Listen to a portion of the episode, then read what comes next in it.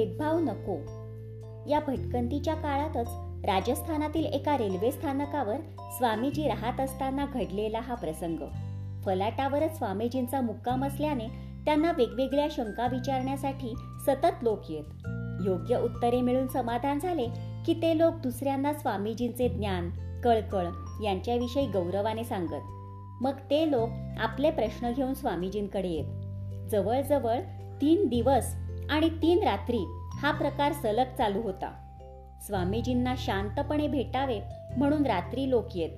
आणि स्वामीजींची रात्री विश्रांती झाली असेल असे वाटून दिवसभरही लोकांचा गराडा असे. तीन दिवसानंतर लोकांची गर्दी पांगली. गर्दी संपल्यावर एक गरीब माणूस पुढे आला आणि स्वामीजींना म्हणाला स्वामीजी मी याच फलाटावर चांभार काम करतो. मी तीन दिवस बघतोय तर आपण पाण्याचा एक थेंबही घेतलेला नाही. आपण नुसतेच बोलत आहात. थकला असाल आपण कितीतरी. स्वामीजींना वाटले की या गरीब माणसाच्या रूपाने जणू देवच समोर उभा आहे. ते त्याला म्हणाले बाबा खरंच थकलोय मी खूप. मला थोडस काहीतरी खायला द्याल का? तो चांभार म्हणाला तुम्हाला काहीतरी द्यावं म्हणून माझाही जीव तळमळतोय. पण मी आहे चांभार माझ्या हातची भाकरी तुम्हाला कशी देऊ? त्यापेक्षा मी तुम्हाला डाळ आणि पीठ असा कोरडा शिधा आणून देतो. मग तुम्ही शिजवून खा. म्हणजे विटाळ व्हायला नको. स्वामीजी त्याला म्हणाले नाही बाबा नाही. तू भाकरीच दे. ती मी खाईन.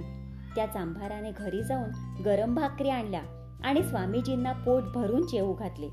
त्याचे ते प्रेम पाहून स्वामीजींना भरती आले. पैशाने गरीब पण मनाने श्रीमंत असणारी अशी कितीतरी माणसे भारतातील झोपड्यात राहत आहेत असा विचार त्यांच्या मनात आला. त्यांचे जेवण चालले आहे. त्यावेळी तेथे काही बडी मंडळी शंका समाधानासाठी आली. पण स्वामीजी चांभाराच्या हातचे जेवण जेवत आहेत हे पाहिल्यावर आश्चर्याने त्यांना म्हणाले स्वामीजी आपण एवढे ज्ञानी आणि चांभाराच्या हातचे जेवता? स्वामीजींनी त्यांचे सगळे म्हणणे ऐकून घेतले आणि मग ते त्यांना म्हणाले तुम्ही स्वतःला उच्च जातीचे समजता.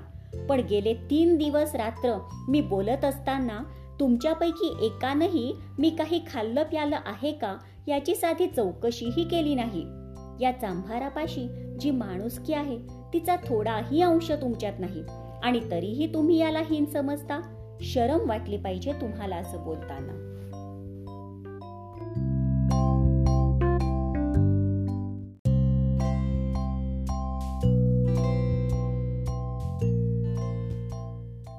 भेदभाव नको. या भटकंतीच्या काळातच राजस्थानातील एका रेल्वे स्थानकावर स्वामीजी राहत असताना घडलेला हा प्रसंग. फलाटावरच स्वामीजींचा मुक्काम असल्याने त्यांना वेगवेगळ्या शंका विचारण्यासाठी सतत लोक येत. योग्य उत्तरे मिळून समाधान झाले की ते लोक दुसऱ्यांना स्वामीजींचे ज्ञान कळकळ यांच्याविषयी गौरवाने सांगत. मग ते लोक आपले प्रश्न घेऊन स्वामीजींकडे येत. जवळजवळ तीन दिवस आणि तीन रात्री हा प्रकार सलग चालू होता. स्वामीजींना शांतपणे भेटावे म्हणून रात्री लोक येत. आणि स्वामीजींची रात्री विश्रांती झाली असेल असे वाटून दिवसभरही लोकांचा गराडा असे. तीन दिवसानंतर लोकांची गर्दी पांगली. गर्दी संपल्यावर एक गरीब माणूस पुढे आला आणि स्वामीजींना म्हणाला स्वामीजी मी याच फलाटावर चांभार काम करतो. मी तीन दिवस बघतोय तर आपण पाण्याचा एक थेंबही घेतलेला नाही.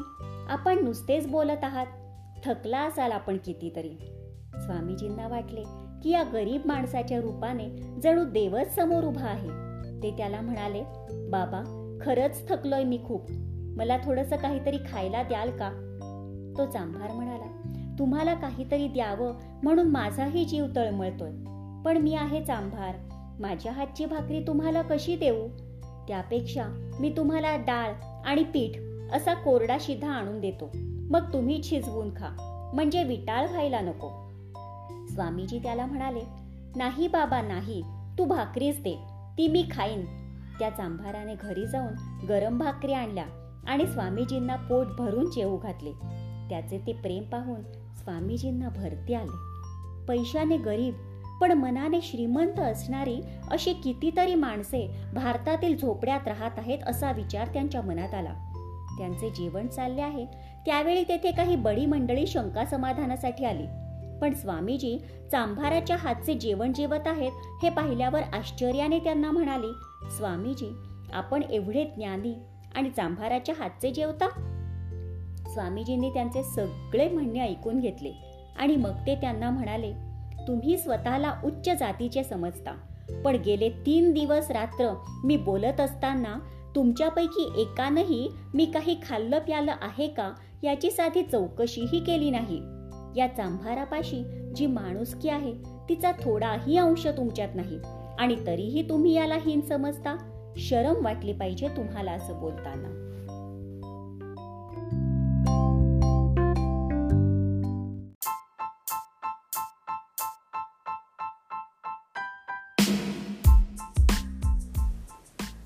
शिवाजीराजे एक समर्थ व्यक्तिमत्व.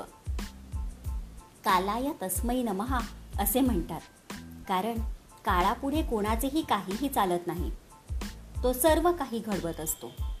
पण अशा काही व्यक्ती असतात की त्या काळावरही मात करतात. त्यापैकी एक महान व्यक्तिमत्व म्हणजे छत्रपती शिवाजीराजे शिवाजीराजांचा अंत होऊन आता अनेक वर्षे झाली तरी आजही त्या स्वराज्य संस्थापक राजाला कोणीही विसरलेले नाही. उलट आजही तो चारित्र्यवान राजा अनेकांचे प्रेरणास्थान ठरला आहे. शिवाजीराजांच्या जन्माच्या वेळी महाराष्ट्राची मान मराठी माणसांची स्थिती फार वाईट होती. सर्व मराठी सरदार परधर्मीय सुलतानांची सेवा करत होते. शिवरायांचे वडील शहाजीराजेही प्रथम निजामशहाच्या व नंतर आदिलशहाच्या पदरी होते. अशा अवघड परिस्थितीत जिजामातेने आपल्या पुत्राच्या मनात स्वराज्याची तेजस्वी कल्पना फुलवली. शिवाजींच्या जन्मप्रसंगी शहाजी राजांचे मोगलांशी युद्ध चालू होते.